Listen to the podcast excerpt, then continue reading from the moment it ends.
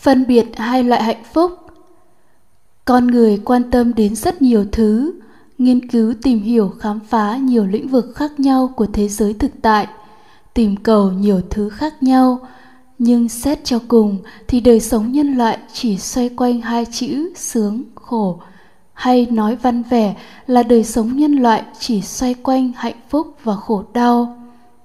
Mục đích cuối cùng, tối hậu mà một người bình thường một nhà khoa học hay các tôn giáo đang phấn đấu nỗ lực để đạt được là hết khổ được vui, hết khổ đau được hạnh phúc. Cảm nhận hạnh phúc và khổ đau thì ai ai cũng cảm nhận được, dù ngu hay trí hễ các giác quan còn lành lặn thì sẽ cảm nhận được hạnh phúc và khổ đau. Không cần phải học hỏi, nghiên cứu, không cần ai chỉ dạy, nhưng hiểu biết về hạnh phúc và khổ đau thì lại khác có hai loại hiểu biết. Một là hiểu biết sai sự thật của phàm phu, của nhân loại. Hai là hiểu biết đúng sự thật của phật, của những người giác ngộ, hoặc đang trên đường đi đến giác ngộ. Một là hiểu biết sai sự thật về khổ vui. Phàm phu cho rằng hạnh phúc sẵn có, luôn luôn có trong thế giới vật chất, thường hàng thường trú trong thế giới vật chất cụ thể là hạnh phúc sẵn có, luôn luôn có trong sắc đẹp, tiếng hay, hương thơm, vị ngon, xúc chạm êm ái. Sẵn có, luôn luôn có trong những hoàn cảnh tốt đẹp, như khỏe mạnh, xinh đẹp, giàu có, thành đạt, nổi tiếng. Hễ ai làm chủ, sở hữu được những hoàn cảnh sống tốt đẹp đó, là người đó vĩnh viễn hạnh phúc. Lúc đó, đau khổ sẽ chấm dứt, sẽ biến mất vĩnh viễn vì hiểu biết như vậy mà con người suốt đời đi tìm kiếm hạnh phúc, trong sắc đẹp tiếng hay, hương thơm, vị ngon, xúc chạm êm ái, để chấm dứt khổ, để hết khổ được vui. Con người suốt đời phấn đấu nỗ lực tìm cầu hạnh phúc, để hết khổ được vui. Truy tìm cầu cũng đạt được rất nhiều niềm vui, hạnh phúc. Nhưng kết quả cuối cùng chỉ đổi cái khổ này, lấy cái khổ khác mà thôi chứ không đạt được mục đích hết khổ, được vui như mong muốn. Vì sao vậy? Vì hiểu biết hạnh phúc và khổ đau như vậy là sai sự thật, không đúng với sự thật thực tại đang xảy ra. Hai là hiểu biết đúng như thật về khổ vui. Đối với phàm phu, khi thấy, nghe, cảm nhận các đối tượng thực tại bằng tâm biết trực tiếp giác quan, xảy ra nơi các giác quan đó là sự ghi nhận hay nhận biết đối tượng mà nói theo ngôn ngữ khoa học thông tin là ghi nhận hoặc tiếp nhận thông tin về đối tượng.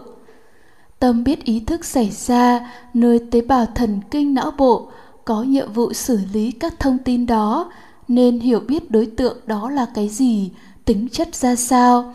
Do tâm biết ý thức biết đối tượng đó là cái gì, tính chất ra sao mà sẽ phát sinh, thích hoặc ghét đối tượng do thích hoặc ghét đối tượng mà sẽ có vui hoặc khổ với đối tượng. Quá trình xảy ra, phát sinh thích ghét khổ vui đối với đối tượng vừa xảy ra nơi tế bào thần kinh não bộ và cụ thể là do tương tác giữa các loại thông tin trong bộ nhớ tâm thức không phải xảy ra nơi các đối tượng thực tại. Các loại thông tin thích ghét phát sinh nơi não bộ được truyền dẫn xuống các tế bào nội tạng như tim, phổi, gan, thận, ruột non, ruột già. Tại đấy xảy ra sự tương tác các loại thông tin thích ghét với thông tin di truyền của các tế bào, làm phát sinh cảm giác khổ vui xảy ra nơi thân, chủ yếu ở vùng nội tạng. Con người cảm nhận hạnh phúc hay khổ đau là cảm nhận các cảm giác khổ vui này mà thuật ngữ Phật học gọi là cảm thọ.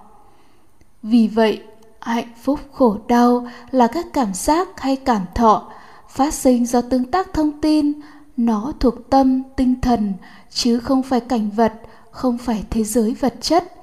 Nó vô thường sinh lên rồi diệt. Nó vô chủ sở hữu, nghĩa là không thể làm chủ, không thể sở hữu, không thể điều khiển được nó vì không hiểu biết đúng như thật về hạnh phúc khổ đau vì bị hiểu biết sai sự thật về hạnh phúc khổ đau chi phối. Phảng phu, tham ái tìm cầu hạnh phúc chỗ này, chỗ kia. Dục ái, hữu ái, phi hữu ái. Mà thực chất là đi đuổi bắt các cảm giác dễ chịu hay lạc thọ đang sinh lên rồi diệt đi liên tục. Suốt đời từ khi sinh ra cho đến khi chết, liên tục lao tâm khổ trí cố sức chạy theo, đuổi bắt các cảm giác do sáu giác quan tương tác với sáu cảnh trần mà phát sinh. Đuổi bắt cái không thể đuổi bắt, nắm giữ cái không thể nắm giữ, làm chủ cái không thể làm chủ, sở hữu cái không thể sở hữu. Và kết quả là chỉ đổi cái khổ này, lấy cái khổ khác, không bao giờ có được trạng thái hết khổ, còn vui như mong muốn. Vì sao? Tại vì con người tuy vẫn cảm nhận được hạnh phúc, nhưng vì hiểu biết sai cho rằng nó là sắc đẹp, tiếng hay, hương thơm vị ngon, xúc chạm êm ái, thuộc về thế giới vật chất, có thể nắm giữ, sở hữu, điều khiển được, nên tranh chấp, tranh đoạt, tranh cướp, giành giật nhau, gây cho nhau biết bao đau khổ, thống khổ trong cuộc đời này. Thuật ngữ phật học gọi loại hạnh phúc này là dục lạc là phàm phu lạc, ô uế lạc, bất tịnh lạc. Bản chất nó là vui ít khổ nhiều, não nhiều mà nguy hiểm càng nhiều hơn. Nếu một người do nghe giảng hoặc nghiên cứu kinh điển mà có được hiểu biết đúng như thật các sự vật hiện tượng, trong đó có hạnh phúc và khổ đau, thì hiểu biết đó gọi là văn tuệ. Vị đó sẽ tư duy về điều đã học để có tư tuệ văn tuệ, tư tuệ đó là công cụ để tu tập bát chánh đạo. Khi vị đó tu tập bát chánh đạo, có nghĩa là bất kỳ một cảm thọ nào khởi lên, cho dù lạc thọ, khổ thọ hay bất khổ, bất lạc thọ. Vị ấy quan sát tính chất vô thường, tính chất ly tham, tính chất đoạn diệt, tính chất xả ly nơi cảm thọ đó. Do quán tính chất vô thường, tính chất ly tham, tính chất đoạn diệt tính chất xả ly đối với các đối tượng thực tại là cảm thọ, nên không thích ghét bất kỳ một cái gì ở trên đời. Do không thích ghét nên không có khổ vui với bất kỳ đối tượng nào, không có khổ vui với bất kỳ hoàn cảnh nào.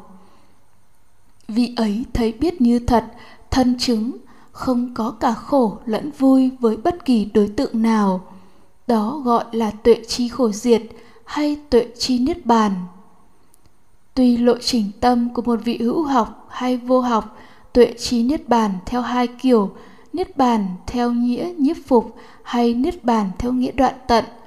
Nhưng lộ trình tâm đều là bát chánh đạo siêu thế, có tám chi phần tùy tình huống cụ thể, nhưng bao giờ cũng có ba chi phần thuộc nhóm định gồm chánh niệm, chánh tinh tấn, chánh định, mà tiếng việt là trí nhớ chánh, tích cực chánh, chú tâm chánh chánh định với sơ thiền, nhị thiền, tam thiền, tứ thiền, sẽ có hỷ lạc của sơ thiền, nhị thiền, tam thiền, có hiện tại lạc chú của tứ thiền, và tích cực tránh là tâm hành phấn khởi.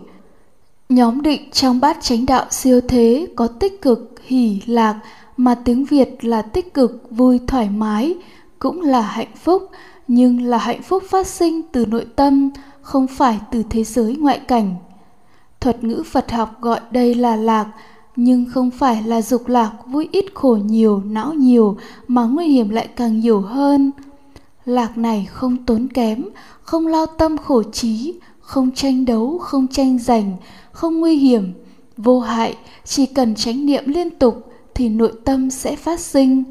Nên được gọi là thánh lạc tránh giác lạc, an tịnh lạc chính vì thế mà bát chánh đạo siêu thế khởi lên, sẽ thân chứng được hết khổ, được vui như mong muốn của nhân loại. Nhưng loại vui này, loại hạnh phúc này khởi lên từ nội tâm, khác hẳn với hạnh phúc của kẻ phàm phu là dục lạc, là thứ hạnh phúc khởi lên từ thế giới ngoại cảnh.